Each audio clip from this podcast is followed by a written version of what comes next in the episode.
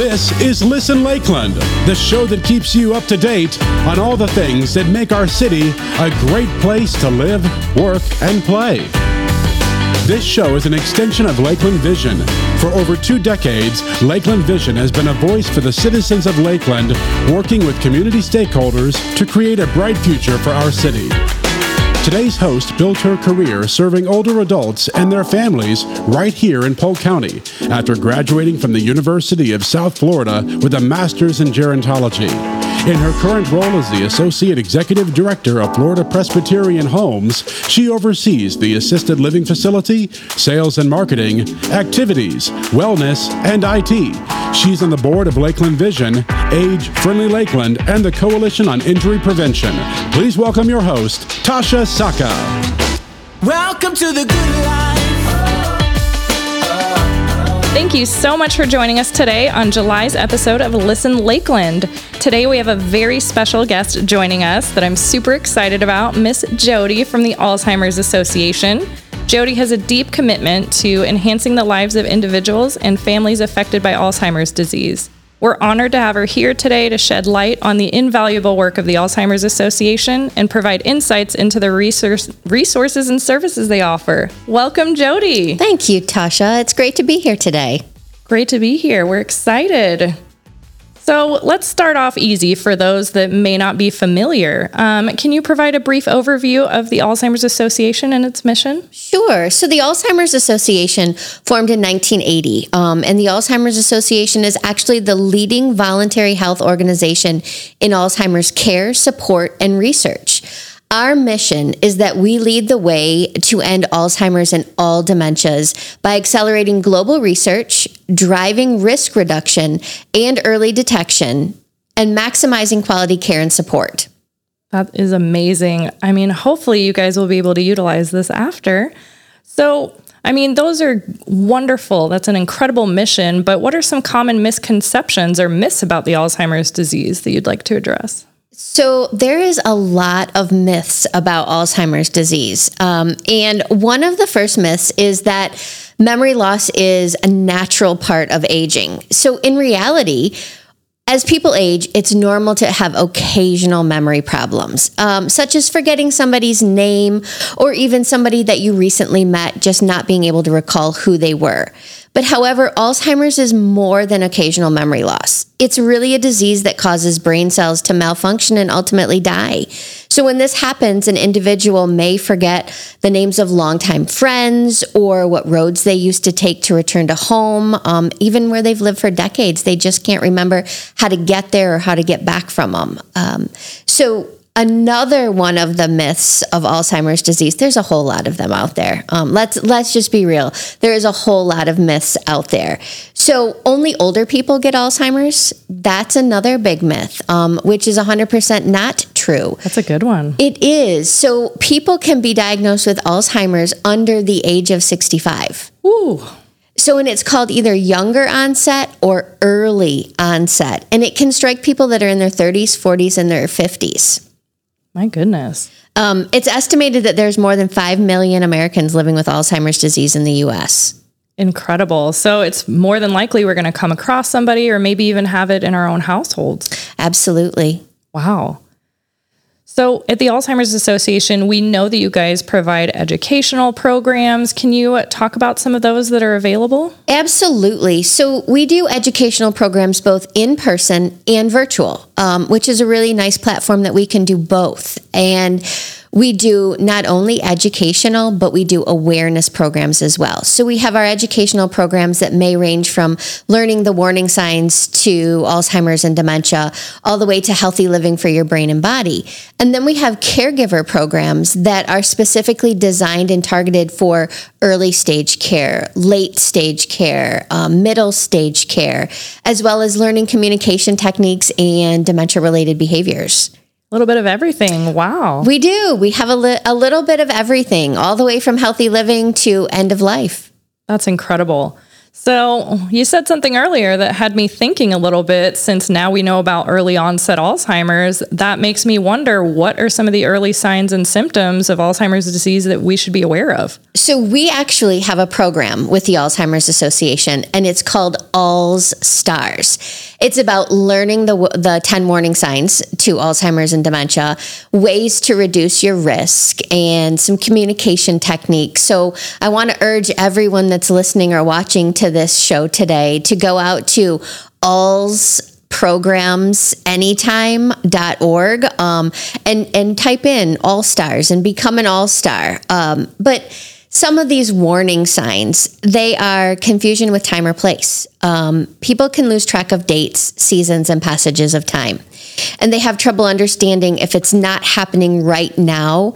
And they may forget where they are or even how they got there. But there's also the age related part of that so, age related means that sometimes we get confused as to what day it is. I mean, we all work.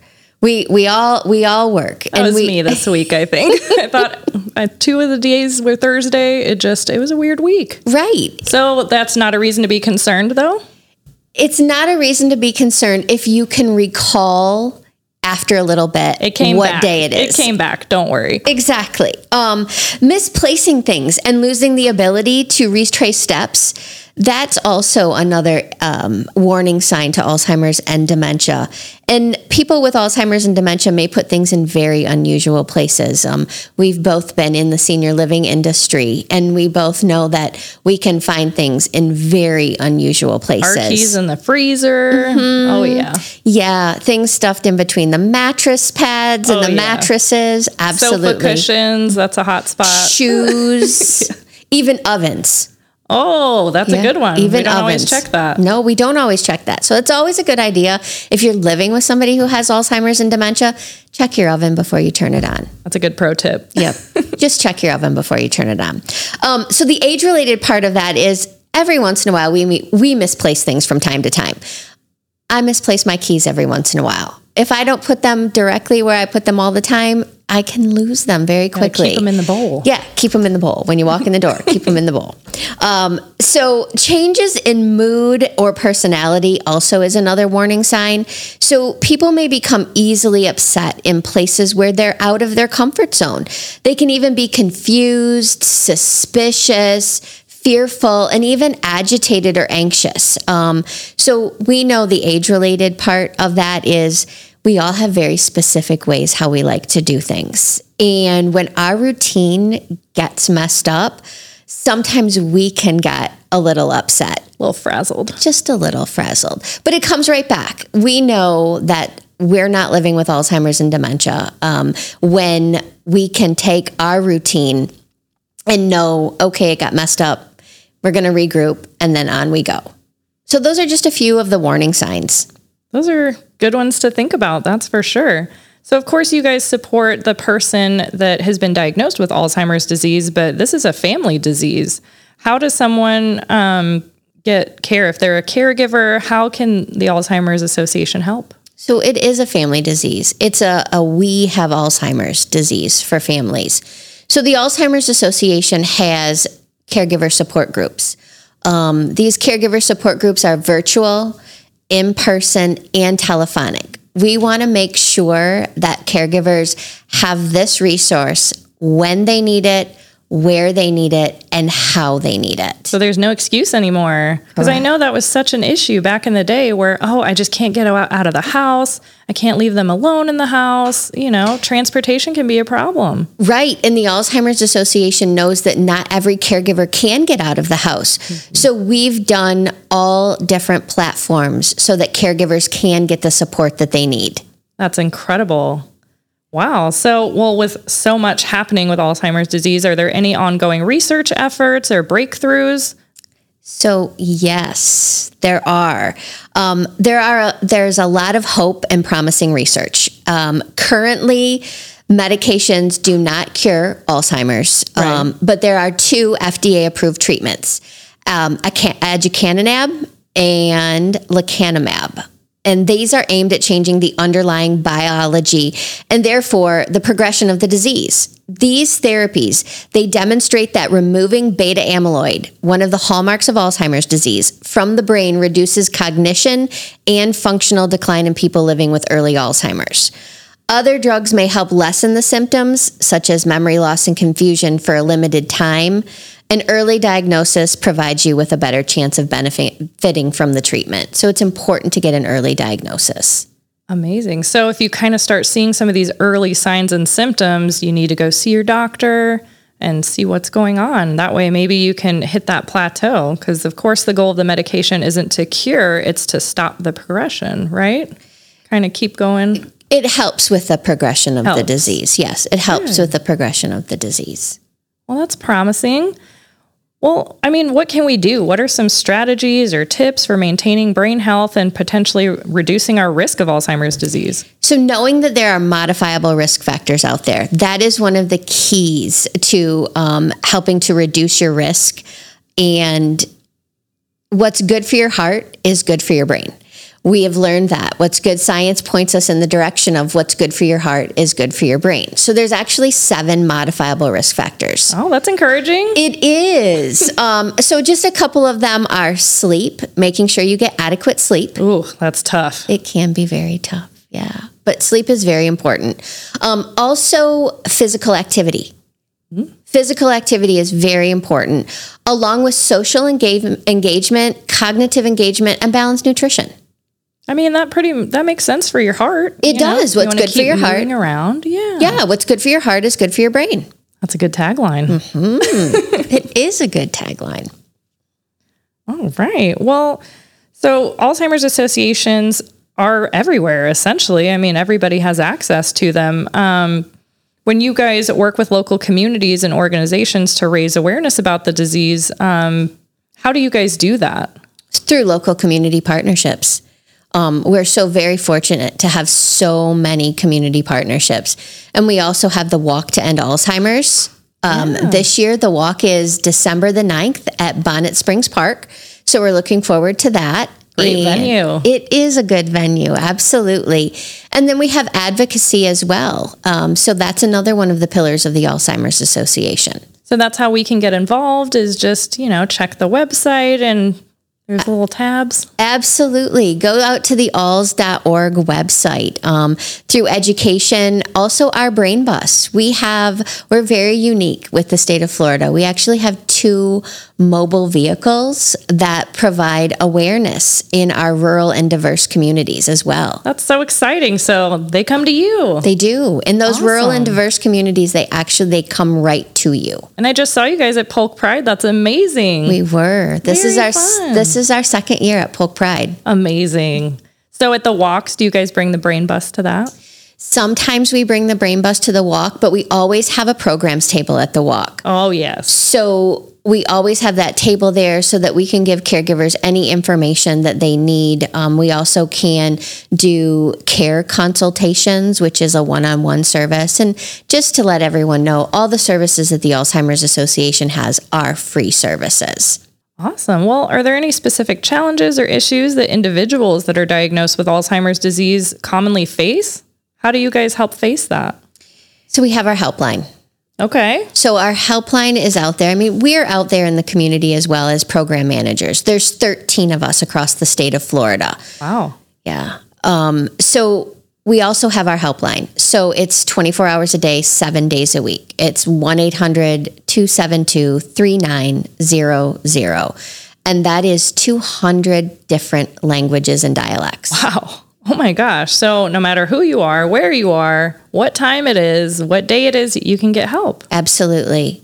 So with the helpline, what are some of the calls that come in?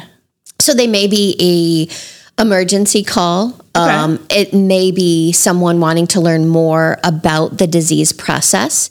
It may be someone who just needs to talk because their loved one is taking a rest. Oh, wow. And we have mastered level clinicians that answer that, that answer all those calls. So some, you know, if we've got a caregiver at home and they're just really stressed and overwhelmed and you finally get that loved one down for a nap and then okay, I need to breathe, I need to talk to somebody and regroup. That's the line we call. That is the line you call. That is the line you call. We, the Alzheimer's Association has a variety of programs all over, virtually and in person. So caregivers have that as well. And they can use our community resource finder as well, that's on the Alzheimer's Association um, website. That way you can see who's nearest to you. Um, on there, do you guys have things like your support groups and where they are? We do. We have the support groups where they are, the location.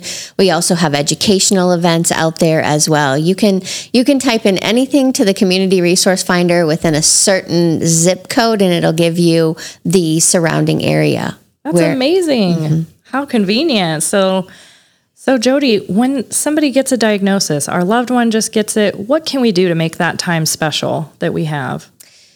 make the most of the time that you have available. Um, they need to be active in their care. Um, when you get that diagnosis and that person can communicate who they are, what they want, um, sometimes it's great to live in that moment. Um, Just have some fun, take pictures. That's advice that I got years ago from one of my, when I was like geriatric care manager.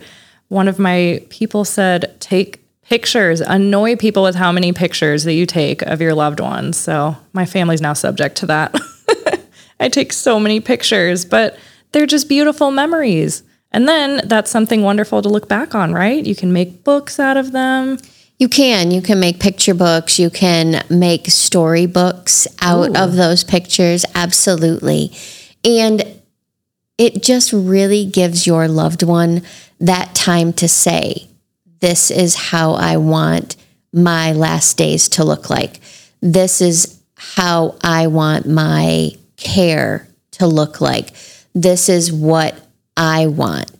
And you can write all of that down because they can be participatory. So let's say somebody goes to the doctor, they get the diagnosis. What's next? It depends. Okay. So, we caught it early. Right. We'll, We- we'll give you a good scenario We here. ca- we caught it we caught it early. Mm-hmm. So catching it early, catching that they have Alzheimer's and dementia or dementia early means that they have more access to some of the treatments. They also can take a very active role in their care. okay. They also can join support groups as well. So, The people that are affected by the disease have support groups for them. We do. We have early onset support groups for someone who was diagnosed in the early stages, and they can still communicate. Um, so they can participate in those early onset support groups for both the person living with the disease and their caregiver. Do they do it together, separate? They actually do it together. Um, we have two different formats. We have one format where they do the group together, and then we have another format where we actually have the caregivers discuss some of their challenges as Like well outside. separately. Yeah. yeah, separately. That way you keep everybody's dignity and respect too. Absolutely. Very nice. Well, so how can individuals and communities get involved and support the work that you guys do? So you can become a volunteer. Oh, you can What does that look like? What can I do? so you can lead support groups. Okay. You can be a community educator. All right. You can be a community representative. Ooh, those sound pretty fancy. Yeah. So, do I have to come in knowing everything? No. Or, oh, what does that look like? You don't have to come in knowing everything. Okay. Um, so, say you were in Polk County and you wanted to become a community educator, a support group facilitator, or a community representative. Yeah. You you go out on our website, you fill out the information, and it comes directly to us. And I reach out to you, have a lovely conversation, and we have that. What do you really want to do? Right. And then when we talk about that, we decide do you want to be a support group facilitator? Do you want to be a community educator? Would you like to be a community representative? And then we have a training process on all of that. Wow. So, we really can just, you know, have time that we want to give, and that's all we need, right? Absolutely. Absolutely. And it's great because we have community serving community. That's right. And also with the Walk to End Alzheimer's as well. We have um, volunteers to assist with that. So, can businesses get involved? I mean, this is a great organization. Why wouldn't you want to be, right? Right, exactly. There, there's actually two things that businesses can get involved in. Okay. So business because businesses can become all stars. Oh, You can learn the warning signs. You can learn a little bit of communication. You can learn um, early detection. You can learn all the importance of becoming an all star. So, all the businesses out there in Lakeland, I'd love to challenge you to become all stars. And then, if you want to be participate in the Walk to End Alzheimer's, you can get a team. oh, You can raise funds. You can participate in the walk, and you can do that all out on the website as well. oh my goodness. What's not on that website? My gosh. Pretty much everything is on the website. And the walks are so much fun. I mean, of course, it's an incredible thing to get involved in, but it's just a good time too. The walks are fun. The walks are fun, but they're also there's that level of care and support out there Absolutely. because you know you're walking to help someone. You're walking to help cure a disease um, because we don't have a survivor yet. We don't. We're waiting for that person. There will be someday, you know, someday it is our hope that we will see someone carry that white flower. Yes. That's something so powerful. The visual, when you are go to one of the walks, they have different colors. So you see the Alzheimer's flower, and there's orange, purple, blue, and the white one that we haven't seen yet. So oh. they all mean something different. Uh, the different colors, do you know what they mean off They the rep- top? they represent caregivers they represent someone living with the disease they represent someone passing away from the disease um, they represent someone living with the disease. So those are those are the flower representations. But that is one of the most moving and powerful parts of the walk is when everyone raises their flower. And you get to see all of those flowers up in the air and it just it brings chills It really, I just got some. it does Well, and it's amazing to see, especially when the flower that people hold that are afflicted with the disease are directly caring for somebody. You see out in the crowd, and you're just like, oh my God, this is my community, and these people are struggling with this. And then, of course, at the end, they talk about that white one that we want to see so badly of somebody that got cured. Mm-hmm. Absolutely. And that's that's uh, the Alzheimer's Association. We want to be out in that community. We want people to know and be more educated about the disease and not be scared of it. Know the warning signs, know the risk factors, know what you can do to modify your risk. And then if you have someone in your family with Alzheimer's and dementia, we want to make sure that you have the resources available, support groups, education, virtual, online, whatever works for you as a family. That's so amazing. I mean, you know, back in the day, this didn't exist. So you guys are just so cutting edge and on the forefront of making sure you can reach everybody at their level. And that's just amazing. That's what we want to do. We want to reach as many people as we possibly can. The more people that know, the more people that are educated, the more we can serve our community, the more we can be cognizant about Alzheimer's and dementia and know that it is a real disease. People are afflicted by it, and we know how to talk to someone that has Alzheimer's and dementia. We know how to communicate with a caregiver who might be struggling with the disease because you just never know in in your world who's going to have the disease. You you might be in the grocery store, and you ne- you just never know. And you can see what we call the look. That's a very non professional term, but when somebody's late stage Alzheimer's, you can kind of see it. You can see that kind of You look can on their face. see it in their eyes. Mm-hmm. You can see it in their eyes. We've been in the industry long enough. We we you can see it in their eyes. Yes. How powerful. Well, what advice would you give to someone who has a loved one that recently got diagnosed? Let the Alzheimer's Association be a resource for you. Know that we are out there to help you and attend a caregiver support group. I can't suggest that enough. Attend a caregiver support group. This was a few years ago, but I actually used to be a facilitator. And as a facilitator, it's very easy to get involved. You do the training, it's not an excruciating training by any means, but really you're just there, I mean, to facilitate, for lack of a better word. You're just there to guide people in the conversation. It's not me teaching people how to deal with things or caregivers on how to cope. It's opening up so that they can talk to each other. and learn different things. Absolutely. You and I both got our start with being facilitators with the right. Alzheimer's Association. Um, long before I started as a program manager with the association, I actually volunteered for them. And I was a support group facilitator for many, many years. And it's about sharing their successes, it's about sharing their feelings, it's about sharing what's going on at their house. And they need that. The caregivers really need that. And they really do a great job. It almost facilitates itself. Yeah. It really does. You're just there um, like, hey, what's everybody dealing with? How do we handle holidays? So many questions. Exactly. How do we handle driving tips? How do we handle this? How do we handle that? And thankfully, the Alzheimer's Association has so many resources and tip sheets on driving and dementia, hydration, things like that that we can get out into the communities. That's a good thought. Hydration when it's mm-hmm. this warm outside. it's something we all need to think about. Exactly. One going back to those preventable things that you can do now. I mean, who can't just take a little walk, a little 10 minute walk every day, right? And that's just it. Who who can't take a walk around the block? Maybe one or two times a day. If you think of what you do for exercise every day, how can you do just a little tiny bit more? Same with your nutrition. Yeah. What can I do to eat a little healthier every day to reduce my risk of developing Alzheimer's and dementia? What's one item that I can add to my diet?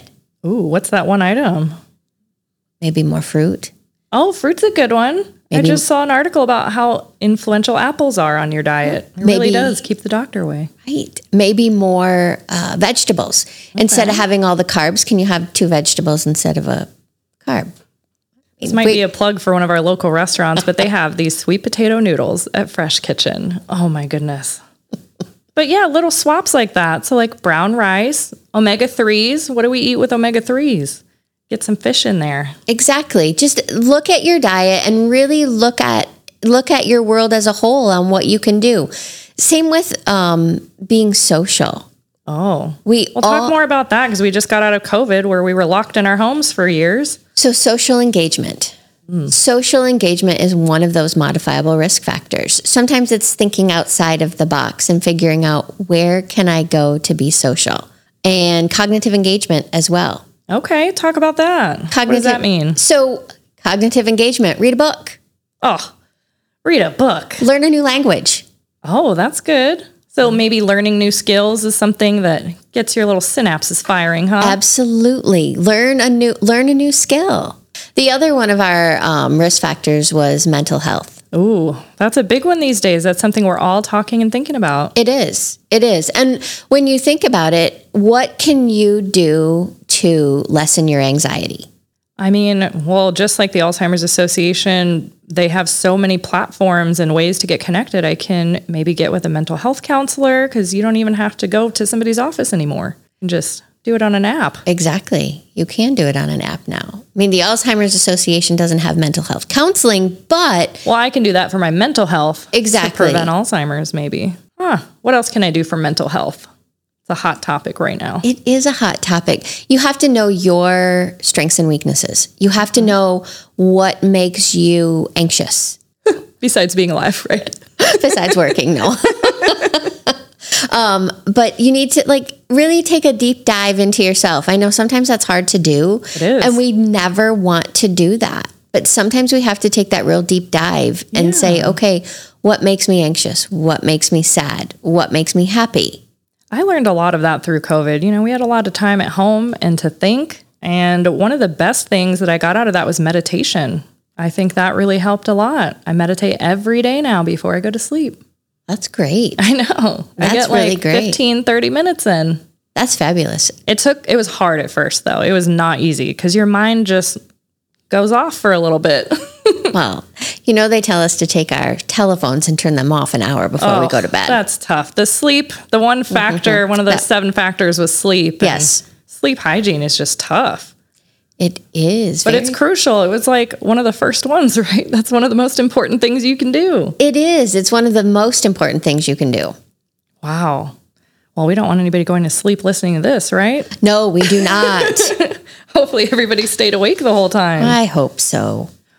Well, if you guys enjoyed this podcast, we would love your feedback and just tell us about your ideas about today's show. We you can head over to the Lakeland Vision website to participate in our monthly survey at www.lakelandvision.org. Listen Lakeland is brought to you as a collaborative project between Lakeland Vision, the City of Lakeland, and Hall Communications, a community working together to provide an exceptional quality of life.